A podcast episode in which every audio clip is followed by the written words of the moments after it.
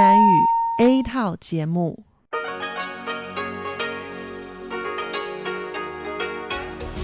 Đây là Đài Phát thanh Quốc tế Đài Loan RTI.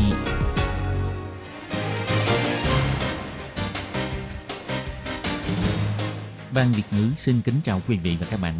Đây là chương trình Việt ngữ Đài Phát thanh RTI được truyền đi từ Đài Loan.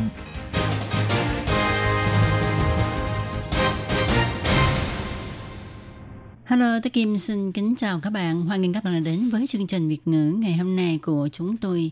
Các bạn thân mến, hôm nay là thứ ba, ngày 27 tháng 10 năm 2020, cũng tức ngày 11 tháng 9 âm lịch năm canh tí. Chương trình Việt ngữ ngày hôm nay của chúng tôi sẽ bao gồm các nội dung chính như sau. Mở đầu là bản tin thời sự trong ngày, tiếp đến là chuyên mục tin vắn lao động nước ngoài, rồi đến chuyên mục tiếng hoa cho mỗi ngày, chuyên mục theo dòng thời sự và sau cùng chương trình của chúng tôi sẽ khép lại với chuyên mục điểm hẹn văn hóa. bắt đầu chương trình hôm nay, Thúy Kim xin mời các bạn cùng theo dõi bản tin thời sự trong ngày. Và trước hết, mời các bạn cùng đón nghe các mẫu tin tóm lược. Bộ Ngoại giao Đài Loan cho biết Mỹ bán vũ khí cho Đài Loan để thực hiện lời hứa an ninh với Đài Loan.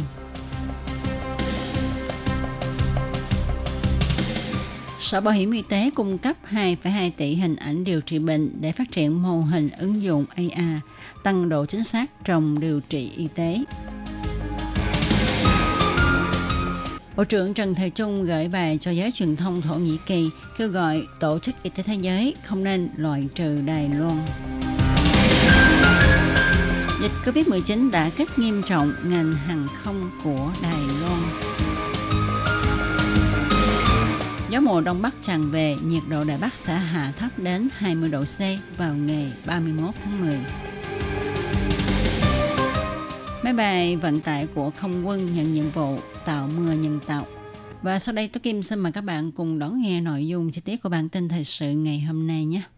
Sau ngày 21 tháng 10, hôm nay Cục Hợp tác An ninh Quốc phòng Hoa Kỳ tuyên bố Quốc vụ viện nước này đã phê chuẩn hợp đồng bán vũ khí quân sự cho Đài Loan và cũng đã chính thức gửi thông báo đến Quốc hội Hoa Kỳ.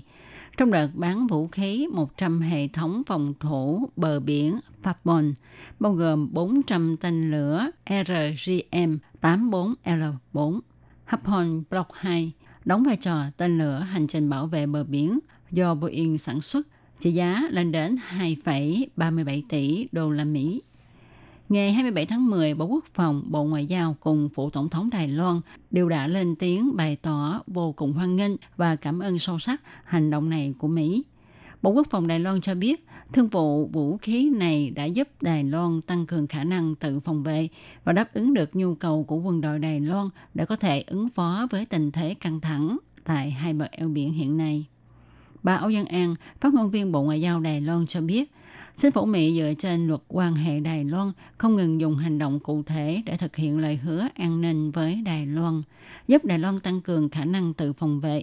Bộ Ngoại giao bày tỏ vô cùng hoan nghênh và cảm ơn sâu sắc. Người phát ngôn của Phủ Tổng thống Trương Đông Hàm bày tỏ, sau ba hợp đồng bán vũ khí quân sự cho Đài Loan vào tuần trước, chính phủ Mỹ là một lần nữa cung cấp vũ khí phòng vệ quan trọng cho Đài Loan. Ông Trương Đông Hàm nhấn mạnh, Ngoài việc bày tỏ lời cảm ơn sâu sắc đến chính phủ Mỹ, Đài Loan sẽ tiếp tục làm sâu đậm thêm mối quan hệ hợp tác với Mỹ và các nước có cùng chung lý tưởng, cùng duy trì hòa bình và phát triển phồn vinh của khu vực liền Ấn Độ Dương-Thái Bình Dương, kiên quyết giữ vững nền dân chủ và tự do của Đài Loan.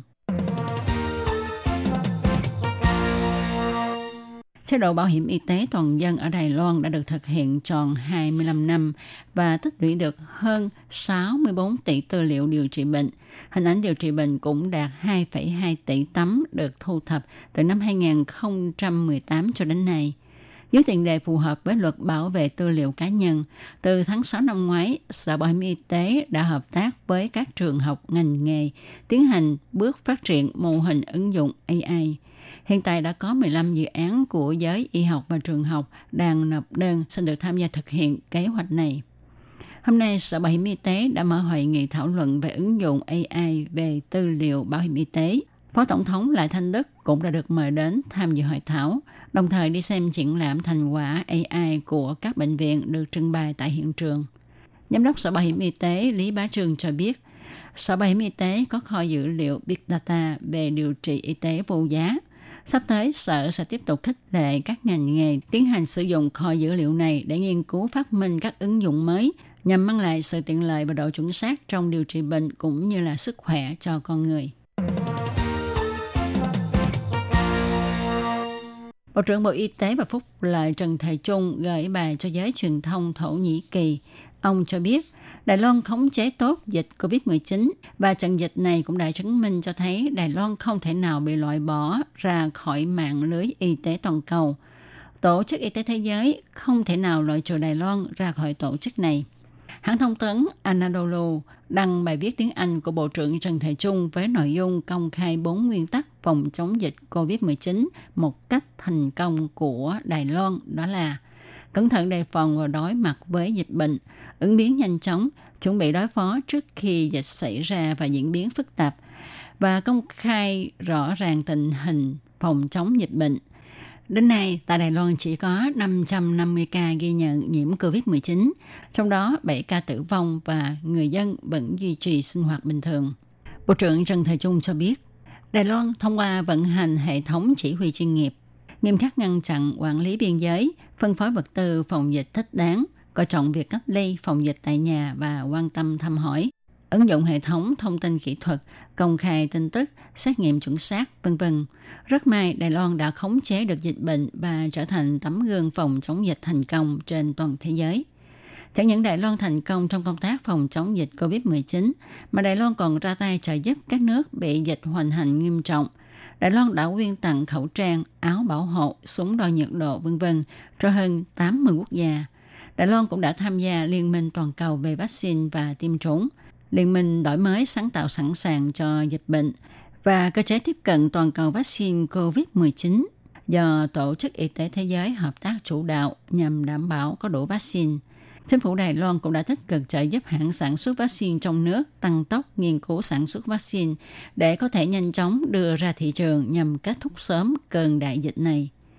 Bộ trưởng Trần Thái Trung kêu gọi Tổ chức Y tế Thế giới nên để cho Đài Loan tham dự các hoạt động hội nghị của Tổ chức Y tế Thế giới để Đài Loan có thể nắm tay với các nước cùng thực hiện hiến trương sức khỏe là nhân quyền cơ bản của Tổ chức Y tế Thế giới, cũng như mục tiêu phát triển bền vững của Liên Hiệp Quốc là không bỏ sót bất cứ người nào.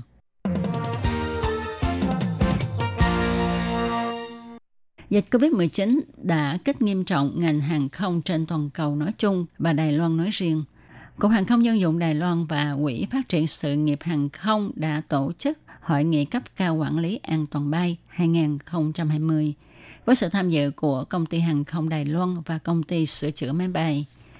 Trưởng Cục Hàng không Dân dụng Lâm Quốc Hiến đề cập đến vấn đề dịch COVID-19 ảnh hưởng đến ngành hàng không nghiêm trọng hơn là mọi người dự đoán – Cục Hàng không Dân dụng vốn nghĩ rằng đến tháng 7, tháng 8 thì sẽ hết dịch. Nhưng hiện nay tình hình dịch ở các nước đang diễn biến khá phức tạp và nghiêm trọng. Nên sân bay Đào Viên cũng chỉ có thể duy trì lượng khách khoảng 3% so với cùng kỳ năm ngoái. Hiệp hội Vận tải Hàng không Quốc tế dự đoán thị trường hàng không quốc tế phải đến năm 2024 mới có thể đạt đến tiêu chuẩn của năm 2019. Ông Lâm Quốc Hiển hy vọng các ngành liên quan đến hàng không có thể cầm cự đến phút cuối. Nếu không thì sẽ không thể nào nhìn thấy được ánh hào quang của 5 năm sau. Chủ tịch Hội đồng Quản trị hãng hàng không China Airlines Tạ Thế Kim nói, tình hình dịch bệnh đã trở thành thường lệ như thế này, thì các công ty hàng không làm thế nào để có thể tồn tại là điều quan trọng nhất. Nếu như không có đủ tiền để cầm cự, thì công ty phải đóng cửa. Đợt dịch này, nếu như không có sự ủng hộ của chính phủ, thì công ty hàng không không thể nào vượt qua được thử thách này.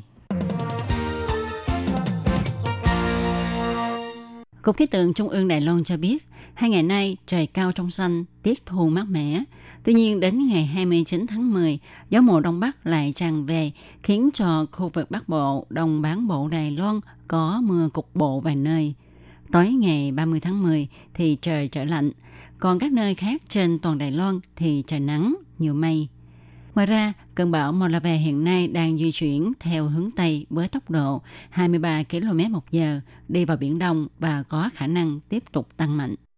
Với hướng di chuyển của bão Molave hiện nay thì nó sẽ cách Đài Loan ngày càng xa nên không gây ảnh hưởng gì đến đảo Đài Loan.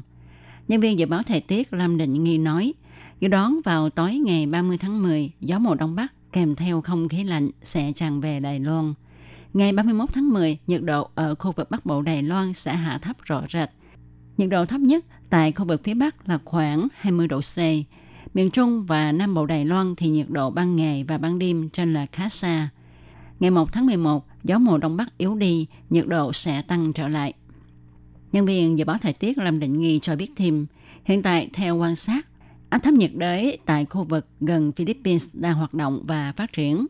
Hiện tại, xu hướng phát triển của áp thấp này, theo dự đoán, cũng giống như hướng di chuyển của bão Molave. Tuy nhiên phải đợi áp thấp phát triển thành bão thì mới có thể biết rõ hơn hướng di chuyển của nó. Đội không vận thuộc không quân Đài Loan đang đưa thùng đựng nước to có ghi dòng chữ tạo mưa nhân tạo vào máy bay để chuẩn bị thi hành nhiệm vụ tăng lượng mưa tại các đập nước. Thời gian gần đây, toàn Đài Loan xuất hiện tình trạng thiếu nước do năm nay ít mưa. Không quân C-130 đã nhận nhiệm vụ cất cánh từ căn cứ ở Bình Đông bay đến không phận đập nước Thạch Môn, Đào Viên với độ cao 17.000 feet, thực hiện nhiệm vụ phun nước, cũng tức là tăng mưa cho mây ấm. Giáo sư Dương Minh Nhân cho biết, hành động phun nước này là phun nước cho đám mây có nhiệt độ trên 0 độ C nhằm gia tăng sự va chạm của các giọt nước mưa.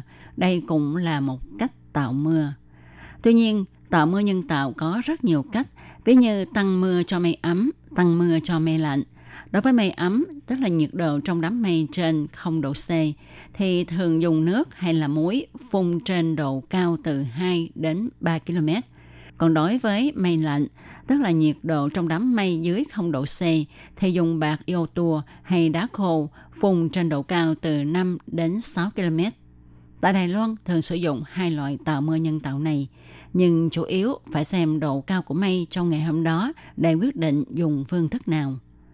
Giáo sư Dương Mạnh Nhân cho biết, các tạo mưa này giống như là cái khăn lông đã có ít nước, nó đã ướt rồi, ta dùng sức bắt khăn thì sẽ có vài giọt nước rớt xuống. Theo nghiên cứu thì tạo mưa nhân tạo này sẽ làm tăng lượng mưa lên đến 10 đến 15%. Bất kể là tạo mưa nhân tạo bằng cách nào thì mục tiêu cuối cùng vẫn là làm sao để giải quyết được nạn thiếu hụt nước. Các bạn thân mến, các bạn vừa đón nghe bản tin thời sự ngày hôm nay do Tố Kim biên soạn thực hiện. Tố Kim xin chân thành cảm ơn sự chú ý theo dõi của các bạn. Thân chào tạm biệt các bạn. Bye bye.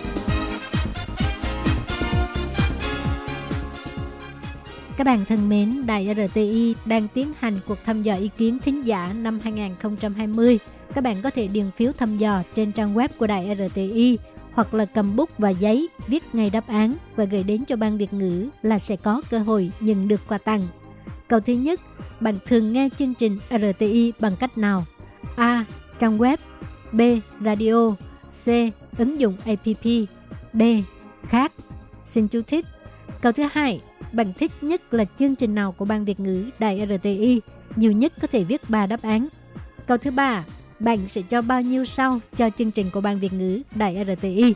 Từ 1 tới 5 sao. Câu thứ tư, kiến nghị của bạn đối với chương trình ban Việt ngữ Đài RTI.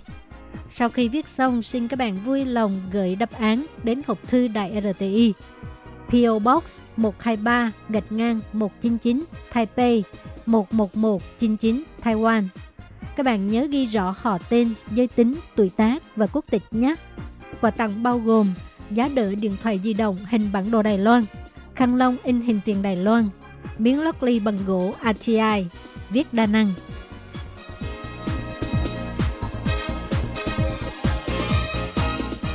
Quý vị và các bạn thính giả thân mến, chương trình phát thanh tiếng Việt của Đài Phát thanh Quốc tế Đài Loan RTI được truyền thanh 3 buổi tại Việt Nam, mỗi buổi phát một tiếng đồng hồ. Buổi phát chính vào lúc 6 giờ đến 7 giờ tối hàng ngày giờ Việt Nam qua tần số SW 9425 kHz với sóng dài 31 m. Buổi phát lại lần thứ nhất vào hôm sau 9 giờ tới 10 giờ tối qua tần số SW 9625 kHz với sóng dài 31 m.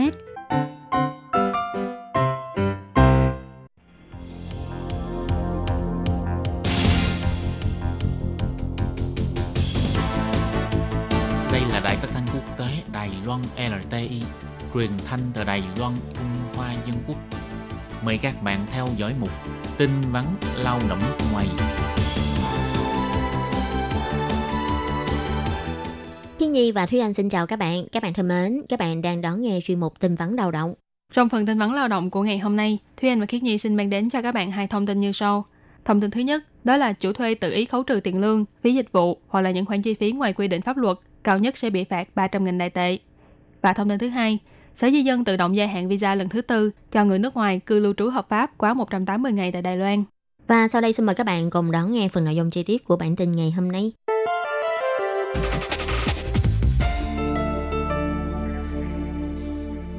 Để đảm bảo quyền lợi cho lao động di trú, Bộ Lao động đã cho thành lập đường dây 1955, đường dây nóng để tư vấn và khiếu nại của lao động di trú. Một khi lao động di trú gặp phải những vấn đề về tiền lương, quản lý, có thể gọi điện thoại cho đường dây nóng này để xin sự giúp đỡ. Phòng lao động huyện Trương Hóa bày tỏ, hiện tại các cuộc điện thoại do lao động di trú gọi đến đường dây này có một nửa là liên quan đến vụ việc trả lương không đủ, nhắc nhở chủ thuê không được giữ lương của lao động di trú, phải trả 100% tiền lương cho người lao động theo quy định của pháp luật, không được trực tiếp khấu trừ phí dịch vụ hoặc những khoản khấu trừ không rõ ràng vào tiền lương của người lao động. Nếu chủ thuê vi phạm, cao nhất có thể phạt tiền là 300.000 đại tệ.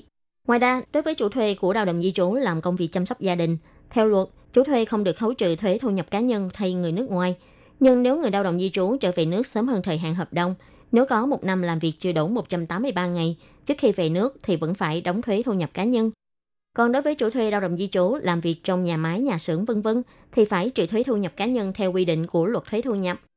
Theo ông Trương Thế Hưng, trưởng phòng lao động huyện Chương Hóa chỉ ra, có một số chủ thuê vì không nắm rõ các hạng mục có thể khấu trừ lương đối với lao động di trú, cho nên đã gây ra những sự hiểu lầm giữa hai bên. Vì thế khi lao động di trú khiếu nại với tổng đài 1955 hoặc các đơn vị chức năng, cũng có lao động di trú bày tỏ bị trực tiếp khấu trừ phí dịch vụ môi giới và gửi trả tiền về cho công ty môi giới, hoặc viện cớ trừ những khoản tiền không rõ nguyên nhân hay những khoản tiền không rõ thực hư, làm ảnh hưởng đến quyền lợi của lao động di trú. Sau khi các đơn vị chức năng điều tra làm rõ và cho là đúng sự thật, thì chủ thuê sẽ bị xử phạt theo điều 43 của luật giấy phép tuyển dụng và quản lý người nước ngoài và mục 9 điều 57 luật dịch vụ việc làm. Xử phạt chủ thuê từ 60.000 cho đến 300.000 đại tệ. Còn về phần công ty môi giới, nếu thu phí dịch vụ vượt quá mức quy định, sẽ xử phạt gấp 10 đến 20 lần phần phí đã thu nhiều hơn và sẽ bị tạm ngừng hoạt động. Phòng lao động huyện Chương Hóa nhấn mạnh, chủ thuê phải liệt kê rõ ràng các khoản chi phí theo luật hiện hành như phí bảo hiểm y tế, bảo hiểm lao động, thuế thu nhập cá nhân, tiền ăn, tiền trợ cấp phúc lợi, khoản tiền khấu trừ theo lệnh của cơ quan hành chính hoặc của tòa án nếu có, hay khoản tiền được phép khấu trừ từ lương theo quy định của pháp luật. Ngoài những khoản này ra, thì chủ thuê không được phép tự ý khấu trừ tiền lương của người lao động. Ngoài ra, chủ thuê khi trả lương cho người lao động nước ngoài theo quy định của pháp luật nên có bản kê khai lương chi tiết bằng tiếng Hoa và tiếng mẹ đẻ của người nước ngoài để người nước ngoài tự giữ và tự lưu hồ sơ trong vòng 5 năm. Ông Trinh Thế Trung cũng bổ sung, trong những trường hợp khấu trừ lương trái phép thường thấy là phí dịch vụ, khoản vay ở nước ngoài, phí làm RC hay phí khám sức khỏe vân vân. Những khoản phí nêu trên đều là những khoản phí thu nằm ngoài quy định của pháp luật. Kêu gọi chủ thuê đừng tự ý trừ lương của người lao động thay người khác để đảm bảo người lao động được nhận đúng lương thực lĩnh, đảm bảo quyền lợi của người lao động. Và sau đây là thông tin thứ hai. Vì cân nhắc đến tình hình dịch bệnh viêm phổi COVID-19 tại nước ngoài vẫn đang căng thẳng, Sở Di dân Bộ Nội chính tuyên bố, đối với những người nước ngoài đã nhập cảnh và không cư lưu trú quá hạn tại Đài Loan trước ngày 21 tháng 3, sẽ tự động gia hạn thời gian ở lại Đài Loan của người nước ngoài tại Đài Loan lần thứ tư. Sở Di dân nhấn mạnh để tránh tạo ra lỗ hổng trong phòng dịch do lưu động dòng người xuyên quốc gia và giảm bớt gánh nặng phòng dịch cho cộng đồng. Đối với những người nước ngoài đã ở lại Đài Loan hợp pháp trên 180 ngày, trước đây vào ngày 17 tháng 7, 14 tháng 8 và ngày 14 tháng 9, chính phủ Đài Loan đã tuyên bố tự động gia hạn thêm 30 ngày cho visa ở lại Đài Loan của người nước ngoài và giờ đây sẽ gia hạn lần thứ tư. Sở Di dân chỉ ra đối tượng thích hợp để áp dụng biện pháp này là những người nước ngoài chưa cư lưu trú quá hạn tại Đài Loan. Còn đối với những người đã cư lưu trú quá hạn tại Đài Loan thì phải nhanh chóng xuất cảnh Đài Loan. Ngoài ra, hệ thống sẽ tự động điều chỉnh gia hạn visa mà không cần phải làm lại thủ tục. Còn nếu đối với những người cần phải có giấy tờ chứng minh thì có thể mang theo hộ chiếu và các giấy tờ liên quan đến quầy phục vụ của Sở Di dân tại huyện thị mình sinh sống để làm thủ tục và được đóng dấu gia hạn visa trên hộ chiếu. Các bạn thân mến, vừa rồi là bản tin vắn lao động của tuần này. Cảm ơn sự chú ý lắng nghe của quý vị và các bạn. Thân ái chào tạm biệt và hẹn gặp lại. Bye bye. Bye bye.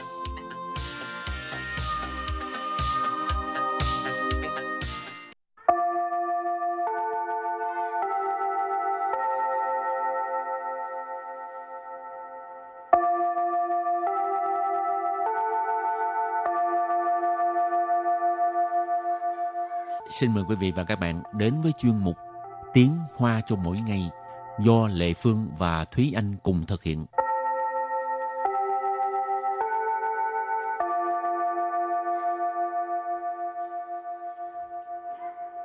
Thúy Anh và Lệ Phương xin kính chào quý vị và các bạn. Chào mừng các bạn cùng đến với chuyên mục Tiếng Hoa cho mỗi ngày ngày hôm nay. Mình liên tục hai bài học về xe lửa.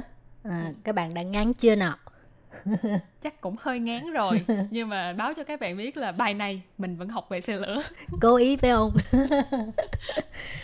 Rồi thì ngoài những cái từ xe lửa vé xe ga xe lửa ra cũng còn có rất nhiều từ để học. À, ừ. cho nên mình lại tiếp tục tiếp tục và câu à, và cái từ vựng đầu tiên sẽ là lữ khơ. Lữ khơ. Lữ khơ. Lữ khơ tức là hành khách. Rồi từ kế tiếp 旅途，旅途， lùi thú, lùi thú tức là chuyến đi. Kế tiếp là 停靠，停靠， thiển khao. Thiển khao nghĩa là à, dừng hoặc là ghé vào. Hảo, 车厢，车厢， sơ sang, cái này mình học qua rồi ha. Toa xe, Và cuối cùng là 缝隙， 缝隙，phong xi. Phong xi nghĩa là rãnh hoặc là cái kẽ hở. Ừm, hôm nay mình học từ vựng cũng rất là ít. Ừ, nhưng mà chắc các bạn cũng hơi thắc mắc là tại sao mình đặt mình à, đề xuất những cái từ vựng này. tại vì cái những cái từ vựng này là thường á là mình sẽ nghe thấy khi mà mình ngồi xe lửa họ sẽ có cái um, phát thanh Ừm, thì à, trong cái đoạn phát thanh đó thường là sẽ có những cái từ này Thì Thúy Anh có đọc một cái đoạn phát thanh thường nghe trên xe lửa cho các bạn nghe không? Luyện nghe. thì cái đoạn này là một cái đoạn ví dụ thôi nha các bạn Ờ, chứ nó không hẳn là à, các toa xe hoặc là các chuyến xe đều đều phát như vậy thì à, ở đây Thúy Anh sẽ à, ví dụ là cái xe này là xe số 111 đi đến Cao Hùng ở đây là đi từ Đài Bắc tới Cao Hùng 各位旅客您好，本车是 一百一十一号经由山线开往高雄的自强号列车。本列车沿途停靠台北、板桥、树林、桃园、中立、新竹、台中、彰化、嘉义、台南、高雄。敬祝您旅途愉快。Ừm, họ thích. câu này câu này hơi dài thiệt tại sao mình phải lấy ví dụ cái câu này dài đến như vậy Học thuộc luôn hả?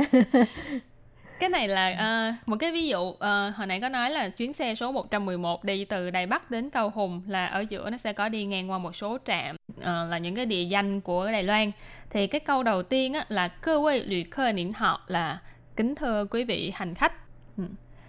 Bần chơ sư là y, bần chơ sư y bài y sĩ hào tức là uh, chuyến xe số hiệu 111 Chinh dụ là đi qua San Xiên là uh, tuyến đường núi.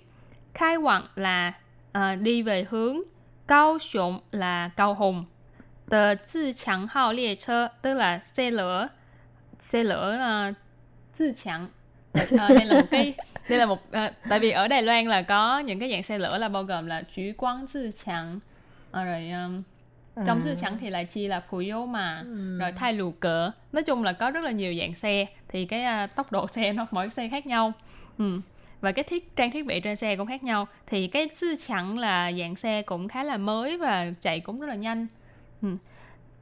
Um, cho nên cái câu này cái vế này thì có nghĩa là chuyến xe sư chẳng số 111 đi theo đường núi về hướng à, Cao Hùng Bản liệt xe diễn thủ thiển khao có nghĩa là à, chuyến xe này à, dọc đường sẽ dừng ở các trạm sau.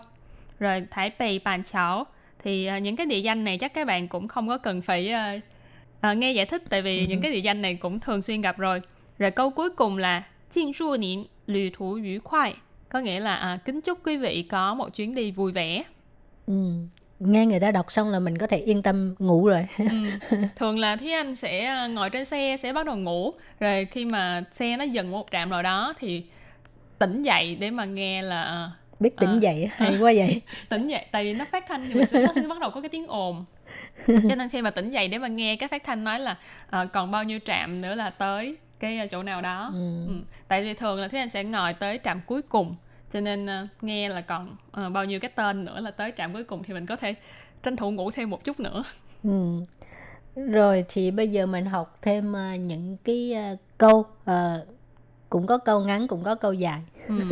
Ờ, câu đầu tiên đó là 各位旅客，桃园站快到了。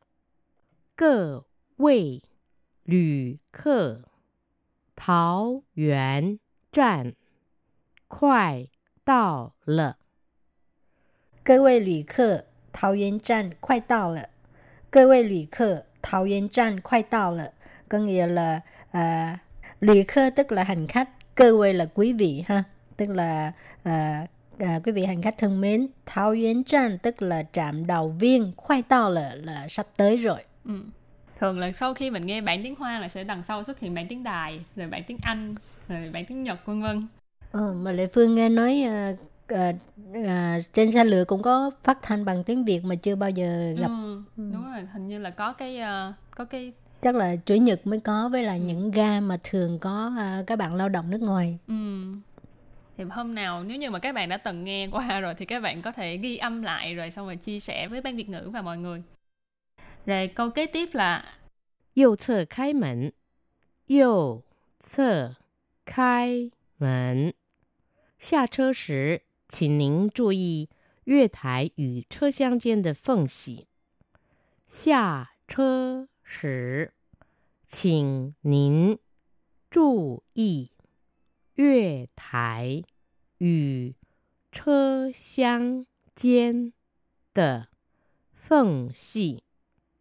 右侧开门下车时请您注意月台与车厢间的缝隙 câu này hơi dài nhưng mà các bạn thường là sẽ ờ, nghe cái câu này khi mà mình chuẩn bị xuống xe sau khi nói là uh, Thảo Duyễn Tranh khoai tao là tức là sắp tới trạm đầu viên rồi rồi khi mà xe nó dừng lại ở sân ga ấy, họ sẽ phát thanh là dầu chơ khai mệnh nghĩa là ở đây là xe này sẽ mở cửa ở bên cửa bên phải 下车时 tức là khi xuống xe 请您 à, xin mọi người hãy chú ý chú ý 月台与车厢间 gian ở đây là cái à, không gian ở giữa à, giữa giữa hai cái nào giữa cái duy thải là sân ga và chơ xăng là toa xe phong xi là cái à, kẻ hở cho nên à, ở đây là nhắc nhở là sau khi mà bạn xuống xe á, hãy chú ý là ở giữa cái sân ga và cái toa xe nó có một cái hở đừng có lọt chân vào đó Rồi câu kế tiếp ha. 往深澳线的旅客，请在瑞芳站下车。往深澳线的旅客，请在瑞芳站下车。 Quảng Sơn Âu Xuyên de lữ客 xin tại瑞Văn Trạm xa chớ. À, có nghĩa là à, các hành khách mà đi theo tuyến à, Sơn Âu là thăm áo, mình dịch à, Hán Việt nha. Thì xin mời hãy xuống xe ở trạm à, ở ga 瑞 Văn là Thủy Phương. Ừ. Quảng Sơn Âu Xuyên de lữ 客 Quảng tức là hướng ha. ừ. À. đi về đi hướng. về hướng đó à. nó Hoàng Sơn Âu Sen tức là đi theo cái tuyến uh, thăm áo tờ lũy khơ lũy khơ là hành khách xin là xin mời tại là ở ở 瑞 Văn Trạm tức là cái uh, ga Thủy Phương Phương 瑞 Văn Thủy Phương cái tên của ga này xa chơ là xuống xe Ừ. Cái câu này là một cái uh, câu ví dụ nên các bạn có thể uh, thay chữ thâm áo và thủy phương bằng những cái từ khác. Chủ yếu là các bạn hãy nhớ cấu trúc câu này để mà biết là người ta nhắc nhở mình là khi mà mình cần chuyển xe thì mình phải xuống xe ở trạm nào. Lệ Phương thấy ngồi xe điện metro nó dễ hơn uh, xe lửa hả? ừ. Thì xe điện metro nhưng mà xe điện metro thì chỉ có thể ờ, đi trong thành phố thôi chứ đâu có đi Ừ. được đa xa đâu. Tại à, xe điện metro nó nó vẽ cái sơ đồ cái đó rất là rõ ràng ha. Ừ. nó dễ nhìn. Rồi thì à, bài học hôm nay đến đây xin tạm chấm dứt. uh, cái uh, cái chủ đề về xe lửa là đã ba tập rồi không Ừ. biết tập thứ tư còn hay không thì các bạn nhớ đón nghe bye bye, bye bye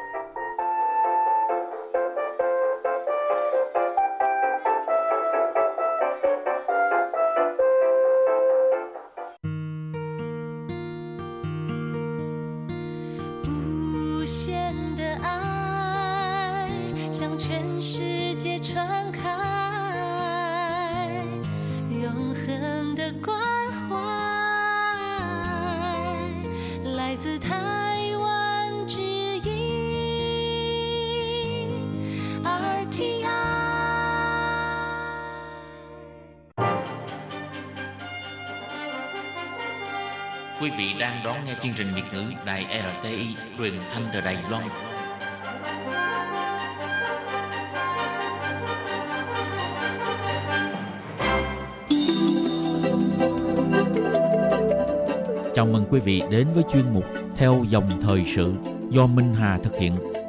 Chuyên mục này sẽ giới thiệu những đề tài thú vị cùng những dòng thời sự và sự kiện nổi bật đang diễn ra tại Đài Loan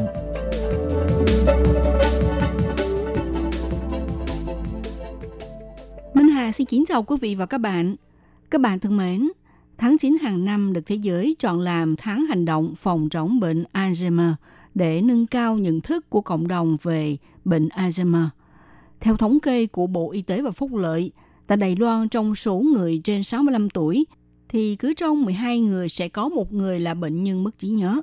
Người lớn tuổi từ 80 tuổi trở lên thì cứ trong 5 người có một bệnh nhân mắc chứng mất trí nhớ mà dân số mất trí nhớ trên khắp Đài Loan đang trong xu hướng tăng trưởng nhanh chóng, đã vượt mốc 290.000 người. Để xây dựng một xã hội thân thiện với người mất trí nhớ, giúp người dân có những nhận biết chính xác đối với chứng suy giảm trí nhớ, đồng thời tránh phân biệt đối xử với những người mắc bệnh mất trí. Chính phủ Đài Loan đã tích cực thúc đẩy chương trình hỗ trợ người bị sa sút trí nhớ sống hòa nhập vào cộng đồng, giúp bệnh nhân tìm lại niềm vui trong cuộc sống – sau đây mời các bạn cùng tìm hiểu những vấn đề liên quan về chứng mất trí nhớ. Phương pháp giúp người già giảm nguy cơ mắc chứng mất trí và hệ thống y tế Đài Loan đã đưa ra những biện pháp chăm sóc thế nào dành cho đối tượng mắc bệnh mất trí nhớ. Mời các bạn cùng đón nghe.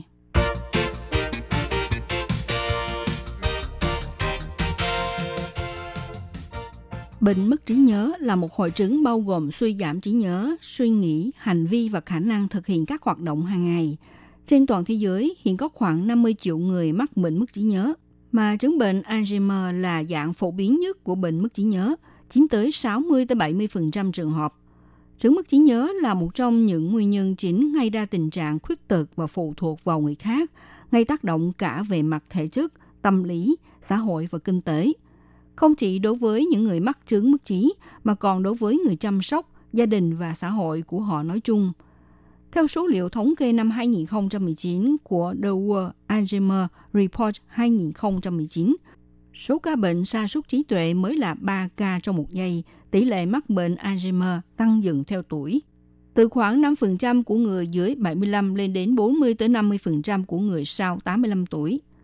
Bệnh Alzheimer là một nguyên nhân hàng đầu của bệnh lý sa sút trí tuệ, là hậu quả của quá trình thoái hóa gây ra chết tế bào thần kinh do các mảng amyloid và các đám rối sợi thần kinh. Triệu chứng lâm sàng của sa sút trí tuệ rất đa dạng, tùy giai đoạn của bệnh. Ban đầu là chứng suy giảm trí nhớ, hay quên, quên những sự vật mới xảy ra, dần dần quên ngày, rồi tháng, quên tên người thân, quên đường về, quên rửa mặt, quên cài cúc áo vân vân. Ngôn ngữ bị rối loạn như là khó tìm từ để mà biểu hiện ý tưởng, khó phát âm, nói không trôi chảy, sau đó thì mất ngôn ngữ, nói xong nhưng không hiểu mình vừa nói gì.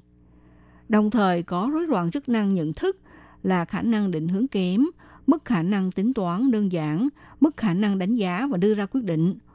Rối loạn phối hợp động tác, yếu cơ, rung hay là bị chuột rút, không chú ý đến trang phục, mặc quần áo rất khó khăn, khó thực hiện được công việc hàng ngày. Bệnh Alzheimer là một bệnh lý làm ảnh hưởng đến chất lượng sống của người bệnh. Do vậy, phát hiện sớm các biểu hiện liên quan, đưa người bệnh đến khám và chăm sóc tốt có ý nghĩa rất lớn trong việc cải thiện chất lượng sống của người bệnh, cũng như là giúp giảm gánh nặng cho gia đình và xã hội. dân số Đài Loan đang già hóa có tốc độ tăng nhanh theo từng năm và dân số người mắc chứng mất trí nhớ cũng đang tăng lên nhanh chóng. Bất kể là các ban ngành chính phủ hay là hệ thống y tế đều nhấn mạnh sự chống đỡ của xã hội, giữ vai trò quan trọng trong việc chăm sóc và hỗ trợ người cao tuổi, cũng như là đối với bệnh nhân mất trí nhớ. Ngày 18 tháng 9, bà La Tố Anh, Tổ trưởng Tổ sức khỏe cộng đồng của Sở Bảo vệ Sức khỏe Quốc dân thuộc Bộ Y tế và Phúc lợi cho biết, chính phủ đang tích cực thúc đẩy chương trình thành lập khu cộng đồng cư dân thân thiện với người mắc chứng mất trí, giúp những người này có thể sống hòa nhập với xã hội. Ông Hoàng Thắng Kiên, Viện trưởng Tổng y viện Liên hợp thành phố Đại Bắc cũng nhấn mạnh, xây dựng chiến lược kê đơn thuốc xã hội giữ tầm quan trọng trong chương trình hỗ trợ.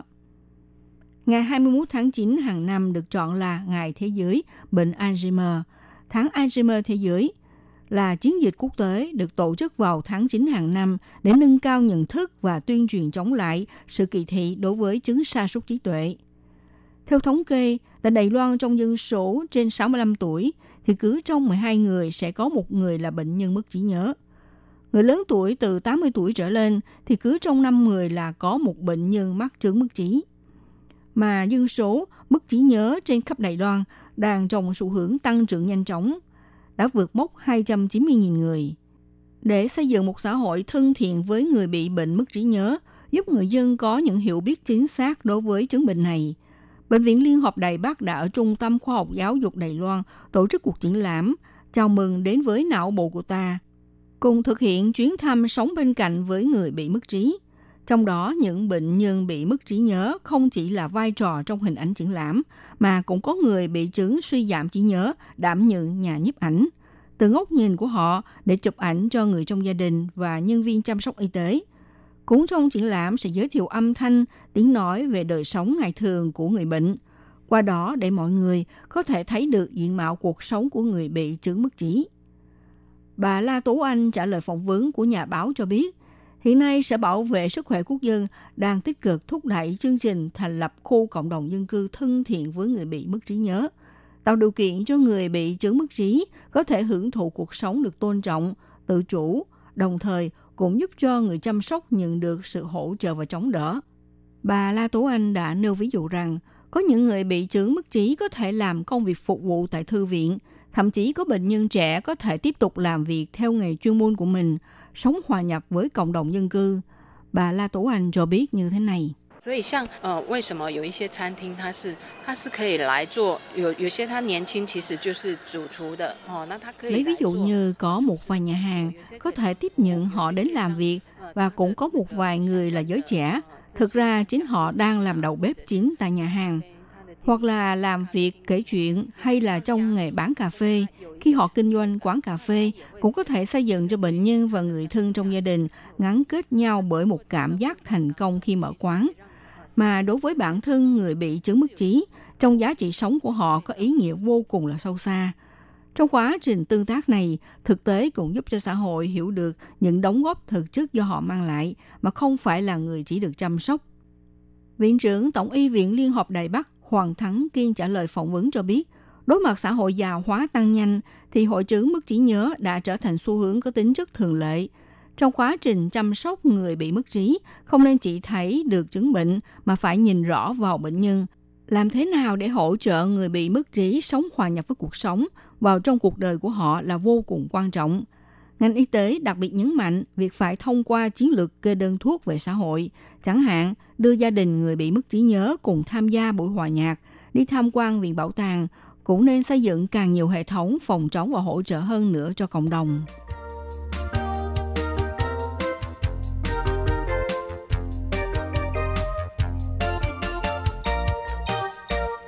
Để hưởng ứng tháng Alzheimer thế giới, tháng 9 hàng năm hành động vì nâng cao nhận thức và tuyên truyền chống lại sự kỳ thị đối với chứng sa sút trí tuệ.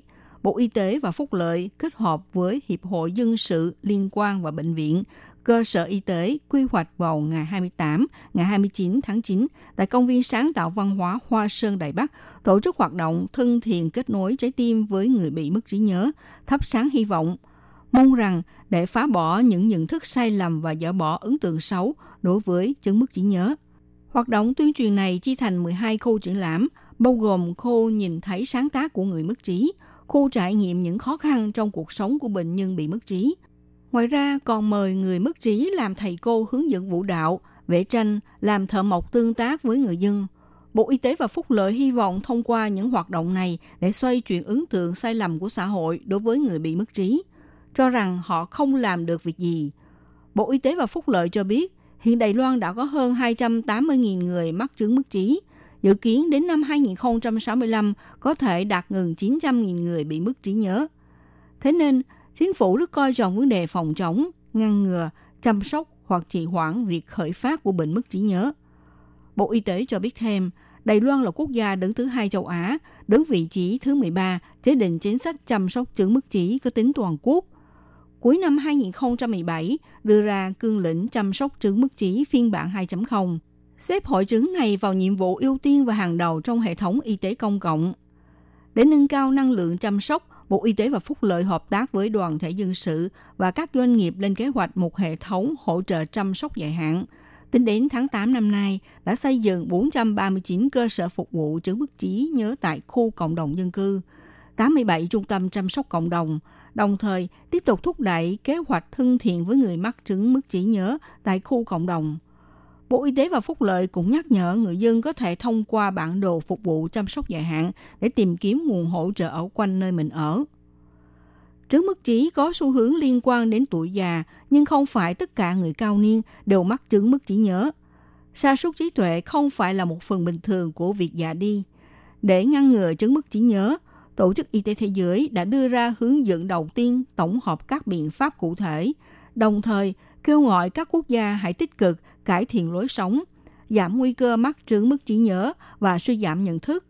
Theo Tổ chức Y tế Thế giới, khi tích cực áp dụng các thói quen tập thể dục, bỏ thuốc lá, giảm rượu bia, ăn uống lành mạnh, kiểm soát tốt lượng cholesterol và lượng đường trong máu sẽ giúp giảm bớt nguy cơ mắc bệnh mất trí nhớ.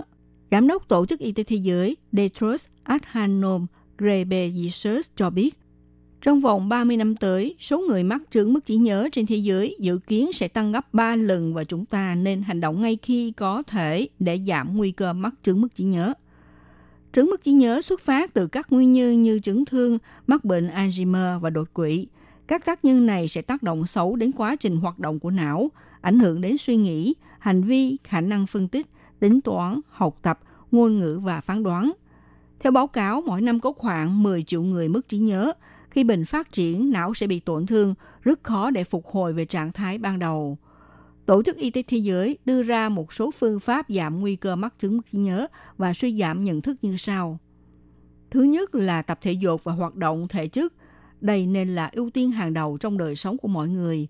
Người cao tuổi từ 65 trở lên nên tập thể dục với cường độ trung bình khoảng 150 phút mỗi tuần, hoặc cường độ cao hơn là 75 phút mỗi tuần. Mỗi ngày nên tập thể dục nhịp điệu liên tục trong ít nhất 10 phút. Thứ hai là thực hiện chế độ ăn uống lành mạnh. Các bác sĩ khuyên mọi người nên ăn nhiều rau, trái cây, ngũ cốc nguyên hạt như kê, ngạo lứt, các loại đậu, các loại hạt, bổ sung 400 gram rau và trái cây mỗi ngày. Đối với những người đang hấp thụ 2.000 calo mỗi ngày, giảm lượng đường ngọt xuống dưới 5% và lượng chất béo giảm xuống 30%. Tốt nhất nên kiểm soát thực phẩm có chứa protein như thịt bò, thịt lợn giảm muối xuống 5 gram mỗi ngày. Thứ ba là kiểm soát cân nặng thích hợp với những người béo phì. Những người béo phì được khuyến khích giảm cân bằng chế độ ăn cân bằng dinh dưỡng. Thứ tư là không hút thuốc. Hút thuốc không chỉ gây hại cho sức khỏe mà còn kéo theo nguy cơ suy giảm chức năng nhận thức và mất trí nhớ. Thứ năm là không nên bổ sung quá nhiều thực phẩm có chứa vitamin B, E, axit béo không no, vitamin tổng hợp. Thứ sáu, giảm mức tối đa các đồ uống có cồn. Bên cạnh các kiến nghị trên, mọi người cũng nên tạo ra nhiều mối quan hệ và nâng cao sức khỏe tinh thần. Đặc biệt trên thế giới, sự thiếu thốn về mặt tài chính, cơ sở vật chất trong việc chăm sóc trị liệu cho bệnh mất trí nhớ đang là vấn đề lớn. Tuy nhiên, chúng ta có thể thực hiện nhiều nỗ lực khác nhau để giảm các yếu tố rủi ro gây ra chứng mất trí nhớ.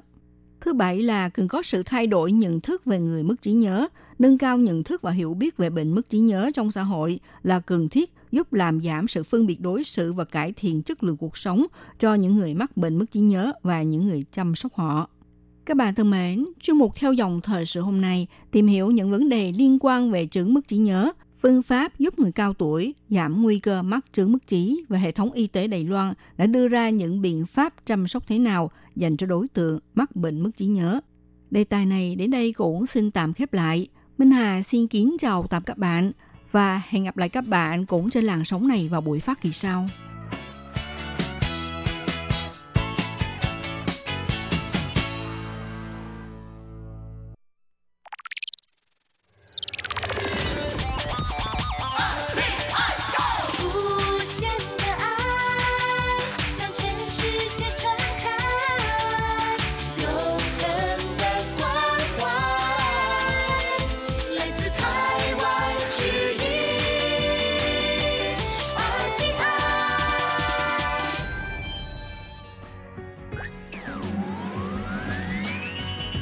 Đang đón nghe chương trình Việt ngữ Đài RTI truyền thanh từ Đài Loan.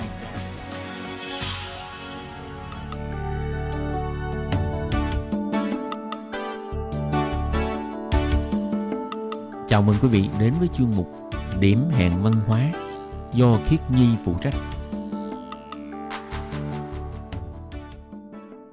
Khiết Nhi xin chào các bạn, các bạn thân mến, các bạn đang đón nghe chuyên mục Điểm hẹn văn hóa các bạn ơi, các bạn có biết là vào tuần này sẽ có một cái ngày lễ cũng khá là quan trọng sẽ được diễn ra vào à, ngày 31 tháng 10.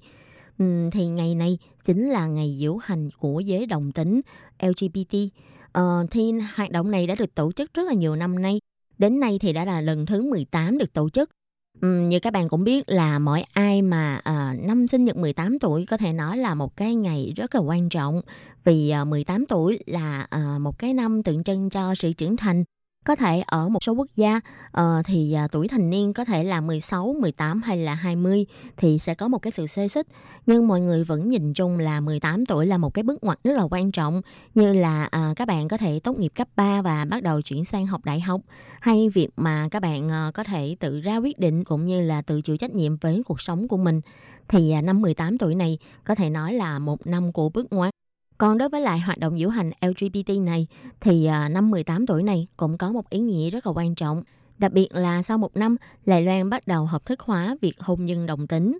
Và sau đây xin mời các bạn cùng đón nghe chuyên mục của tuần này để tìm hiểu về hoạt động này cũng như là về à, những cái thông tin liên quan đến giới LGBT nhé các bạn. Thực ra thì hoạt động diễu hành đồng tính LGBT Taiwan lần đầu tiên được tổ chức vào năm 2003 và từ đó cho đến nay mỗi năm đều đều đặn diễn ra một lần vào khoảng thời gian là cuối tháng 10 hay là đầu tháng 11.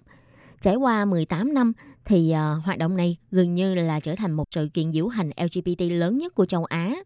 Và như năm vừa rồi thì Khí Nhi cũng có đến tham gia các hoạt động này thì uh, có thể nói năm 2019 là một năm rất là quan trọng đối với lại giới LGBT tại Lài Loan cũng như là khu vực châu Á sau khi luật về kết hôn đồng giới được thông qua và áp dụng từ tháng 5 năm 2019, thì Đài Loan được biết đến là quốc gia đầu tiên ở châu Á cho phép hình thức kết hôn này. Người đồng giới ở Đài Loan được đăng ký kết hôn và có đầy đủ quyền lợi như là bao cặp đôi khác. Thì có thể nói đây là một cái thành quả to lớn đã phải trải qua rất là nhiều năm để phấn đấu cũng như là chiến đấu không ngừng của giới LGBT Đài Loan. Thực ra trước năm 2003 thì các hoạt động như là diễu hành cũng như là biểu tình của giới LGBT ở tại Đài Loan cũng chỉ là những cái hoạt động nhỏ lẻ hay quy mô nhỏ. Ví dụ như là vào năm 1996 thì có hoạt động đốt đốt đêm để diễu hành, để đấu tranh cho quyền tự do của phụ nữ. Thì trong hoạt động này đã có hơn 300 người đồng giới đến tham gia và mọi người đã hô hào khẩu hiệu đó là phụ nữ phải có quyền được xuất hành vào buổi tối, cũng như là người đồng giới phải có quyền được xuất hành vào buổi sáng. Thì sau đó đến năm 2002 thì có thêm một hoạt động khác, đó là những người thuộc giới LGBT đã đến trước Bộ Quốc phòng để kháng nghị. Vì Bộ Quốc phòng đã có đưa ra quy định những người mà bị rối loạn trong nhận thức giới tính sẽ không có đủ tư cách để tham gia vào hiến binh. Như thế đồng nghĩa với việc là những người đồng giới thì sẽ không được phép tham gia vào à, hiến binh vì họ không có đủ tư cách thì đây rất là rõ ràng là đang kỳ thị những người đồng giới. Cho nên những người đồng giới đã đi đến trước cửa Bộ Quốc phòng để mà phản đối. Đến năm 2003 thì cuộc diễu hành của giới LGBT Đài Loan đầu tiên được tổ chức. Thì ngày này được tổ chức chung với lại ngày lễ dành cho người đồng giới Đài Bắc lần thứ tư. Thì lúc này cũng chưa có nhiều người biết đến cái hoạt động này. Nhưng nói chung là ngày hôm đó đã có hơn 2.000 người đến tham gia hoạt động và mọi người cùng tập trung tại một cái địa điểm rất là nổi tiếng của những người đồng giới. Đó là công viên kỷ niệm Hòa Bình 228. Sau đó họ đã dọc theo đường Hàng Dương để đi đến nhà hát Hồng Lâu của khu vực Tây Môn. Lúc đó hoạt động diễu hành này là một phần của lễ hội người đồng giới Đài Bắc. Và có thể nói là hoạt động này có thể thuận lợi được tổ chức thì cũng có một phần công sức của cựu tổng thống Mã Anh Cũ, lúc bây giờ đang là thị trưởng của thành phố Đài Bắc. Vì ông Mã Anh Cũ đã đề xướng đó là thành phố Đài Bắc là một thành phố hiện đại, cũng như là một thành phố có nhiều nguồn văn hóa đa dạng. Như những cái thành phố lớn trên thế giới, thì thành phố Đài Bắc cũng có lượng lớn rất là nhiều người đồng tính. Các nước trên thế giới có thể tôn trọng người đồng giới, thì Đài Bắc cũng có thể làm được điều này. Và chính quyền thành phố Đài Bắc cũng đã cấp kinh phí là 700.000 đài tệ để có thể tổ chức hoạt động dành cho những người đồng giới. Và quy mô của hoạt động này đã được từng bước mở rộng ra theo từng năm. Như năm 2004 thì lúc đó đã có nhiều người đến tham gia hơn. Thì à, lần đó là có tất cả 5.000 người đến tham gia. Đến năm 2016, phía ban tổ chức ước tính là có khoảng 82.000 người đến tham gia. Đến năm 2018 là khoảng chừng 137.000 người. Năm 2019 là một năm có ý nghĩa rất là đặc biệt với người trong giới đồng tính. Vì chính phủ đã cho thông qua luật hôn nhân đồng tính vào tháng 5 năm 2019. Cho nên năm 2019 với những người trong giới LGBT thì đây là một năm tràn đầy hân hoan cũng như là một năm tràn đầy hy vọng. Sau bao nhiêu năm chiến đấu, cuối cùng thì uh, hôn nhân đồng tính đã được thừa nhận. Năm 2019 được ước tính là có khoảng 200.000 người đã đến tham gia hoạt động diễu hành này. 200.000 người, đây thực sự là một cái con số không nhỏ chút nào phải không các bạn? Và con số này chúng ta cũng có thể biết được là buổi diễu hành của năm 2019 có một cái quy mô lớn mạnh như thế nào, đã được những người trong giới LGBT chào đón như thế nào. Mọi người như cùng đến để ăn mừng cho thành quả đấu tranh của mình. Vì cuối cùng thì hôn nhân đồng tính đã được thừa nhận để cho họ có thể được tự tin hơn cũng như là có thể được bình đẳng hơn trong cuộc sống để những người đồng tính cũng được bình đẳng như bất kỳ người dân nào khác, là họ có thể cưới người mình yêu và được luật pháp thừa nhận một cách hoàn minh chính đại. Còn chủ đề của buổi diễu hành đồng tính Đài Loan năm nay thì có chủ đề là thành nhân chi mỹ, tức là vẻ đẹp tác thành, là tác thành cho cặp đôi tác thành cho người khác. Thì hoạt động của năm nay được tổ chức vào thứ sáu tuần này, tức là ngày 31 tháng 10, tại trước cửa của City Hall, tòa thị chính của thành phố Đài Bắc. Hoạt động bắt đầu được tiến hành vào lúc 11 giờ 30 phút bằng hội chợ cầu vong. 13 giờ cho đến 14 giờ thì à, MC sẽ bắt đầu đứng ra để khai mạc hoạt động. Thời điểm từ 14 giờ cho đến 16 giờ 20 thì đội ngũ diễu hành sẽ bắt đầu xuất phát với chủ đề là tự tin tiến về phía trước. Từ 16 giờ 20 cho đến 18 giờ 40 thì MC sẽ đứng ra để mà chủ trì hoạt động. Ngoài ra tham gia hoạt động còn có các ca sĩ và vũ đoàn nổi tiếng – Ví dụ như tham gia hoạt động còn có vũ đoàn FT và Hine. Và ngoài ra còn có nữ ca sĩ An Tâm Á và nữ ca sĩ An Phổ. Nữ ca sĩ An Phổ còn là đại sứ cầu vòng của hoạt động lần này. Sở dĩ cuộc diễu hành của năm nay có chủ đề là tác thành chi Mỹ, tức là vẻ đẹp của việc tác thành. Đó là vì à, tuy là về mặt luật pháp thì à, luật hôn nhân đồng tính đã được thông qua, nhưng thực sự thì với những người trong giới LGBT vẫn còn tồn tại rất là nhiều vấn đề, ví dụ như là về cách nhìn của xã hội đối với những người trong giới đồng tính cách nhìn lệch lạc của xã hội của người nhà đối với những người đồng tính, cũng như là sự kỳ thị của xã hội đối với giới đồng tính vẫn còn tồn tại cho nên là họ cũng hy vọng có thể thông qua hoạt động diễu hành của năm nay để cùng lên tiếng hy vọng là xã hội có thể dành cho những người đồng tính nhiều sự thông cảm hơn để họ có thể tôn trọng được sự đa dạng về giới tính. Ngoài nam hay nữ ra thì trên thế giới này vẫn còn có sự tồn tại của giới tính thứ ba hay thứ tư vân vân. Và phía ban tổ chức cũng có giải thích đó là vì sao họ lại chọn hình thức là diễu hành để tổ chức hoạt động này.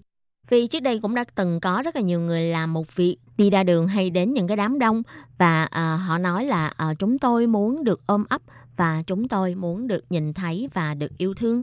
Thì cũng tương tự như vậy, những người thuộc giới LGBT của lầy Loan, họ cũng như bao nhiêu người khác, họ cũng cần sự yêu thương, họ cũng cần sự bao dung và họ cũng muốn được thế giới nhìn thấy. Vì thế mọi người đã cùng đi ra ngoài đường để kêu gọi và để thế giới nhìn thấy mình, để được bình đẳng trong việc yêu và được yêu. Thì như vừa rồi khi như có giới thiệu thì hoạt động này sẽ được tổ chức vào ngày 31 tháng 10 sắp tới. Nếu như mà các bạn có muốn đến tham dự thì à, các bạn hãy nhớ tranh thủ thời gian nhé. Và đồng thời thì à, phía ban tổ chức cũng có kêu gọi Đó là năm nay do chịu sự ảnh hưởng của dịch viêm phổi COVID-19, cho nên là việc mà tụ tập đám đông chắc chắn là lúc đó sẽ rất là khó mà giữ được cái khoảng cách xã hội. Ban tổ chức cũng nhắc nhở là những người đến tham dự hoạt động thì nhớ là hãy đeo khẩu trang từ đầu buổi cho đến cuối buổi nhé.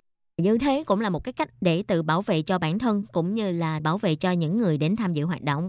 Để cho hoạt động có thể được tổ chức thành công mà đồng thời cũng làm tốt công tác phòng dịch.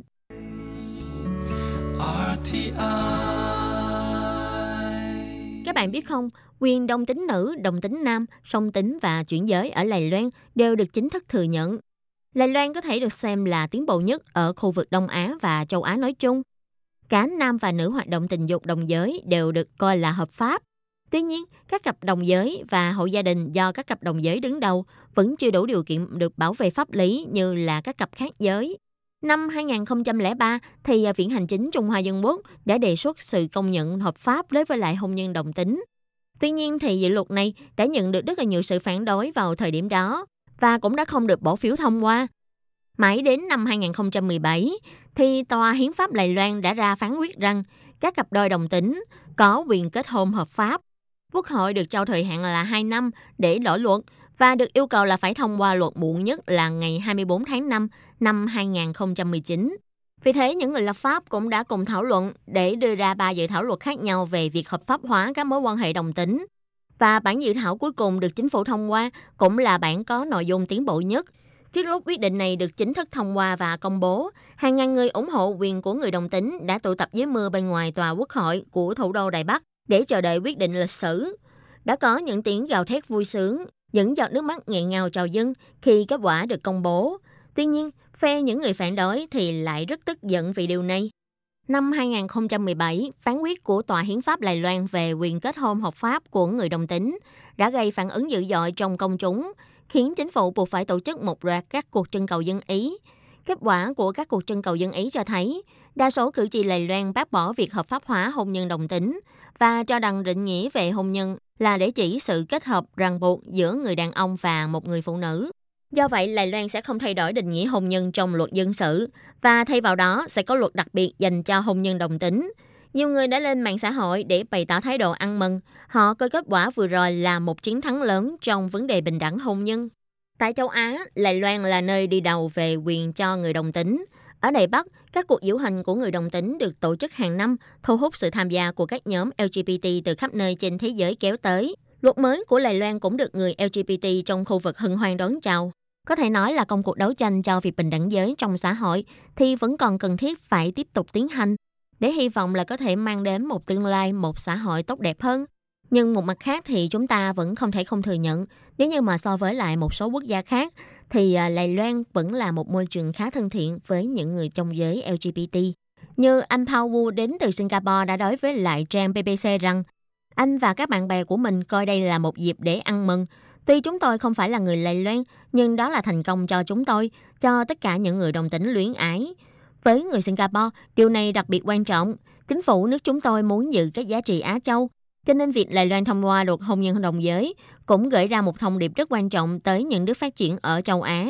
Tại Trung Quốc, hôn nhân đồng tính vẫn là điều bất hợp pháp, nhưng việc quan hệ đồng tính đã không còn bị coi là phạm tội ở nước này kể từ năm 1997 và chính thức loại bỏ việc này ra khỏi danh sách các bệnh tâm thần sau đó 3 năm. Tức là trước năm 2000, ở Trung Quốc, những người quan hệ đồng tính bị xem là những người bị mắc bệnh tâm thần. Và như tại Ấn Độ, vào tháng 9 năm 2018, thì Tòa tối cao của Ấn Độ đã ra phán quyết rằng tình dục đồng giới không còn bị coi là tội hình sự nữa. Ở các nước khác của khu vực châu Á, thì cái nhìn đối với quan hệ đồng tính vẫn còn khá nhiều sự khác biệt. Nên việc Đài Loan thông qua luật hôn nhân đồng tính thì cũng đồng nghĩa với việc Đài Loan là quốc gia đầu tiên tại khu vực châu Á thừa nhận tính pháp lý của hôn nhân đồng tính. Mà các bạn có để ý thấy là khi tham gia các hoạt động cũng như là các sự kiện liên quan đến giới LGBT thì chúng ta đều nhìn thấy lá cờ cầu vong. Lá cờ này được xem như là một biểu tượng của giới LGBT. Vậy các bạn có biết là nguồn gốc của lá cờ này là bắt đầu từ đâu không? Thì anh Gilbert Parker là một nghệ sĩ cũng như là một nhà hoạt động. Anh đã thử dùng 8 màu sắc của cầu vồng để tượng trưng cho những góc độ khác nhau của cuộc sống như mặt trời, sự sống, tình dục, sự hàn gắn, thiên nhiên, những điều kỳ diệu, sự bình yên trong tâm hồn và tinh thần. Do vải màu hồng hot pink khá là khó để tìm kiếm, hai màu xanh dương sau đó được gộp lại và vì thế nó trở thành lá cờ với 6 màu như hiện nay. Các bạn thân mến, chuyên mục điểm hẹn văn hóa của tuần này cũng xin tạm khép lại tại đây. Cảm ơn sự chú ý lắng nghe của quý vị và các bạn. Xin thân ái chào tạm biệt và hẹn gặp lại. Bye bye!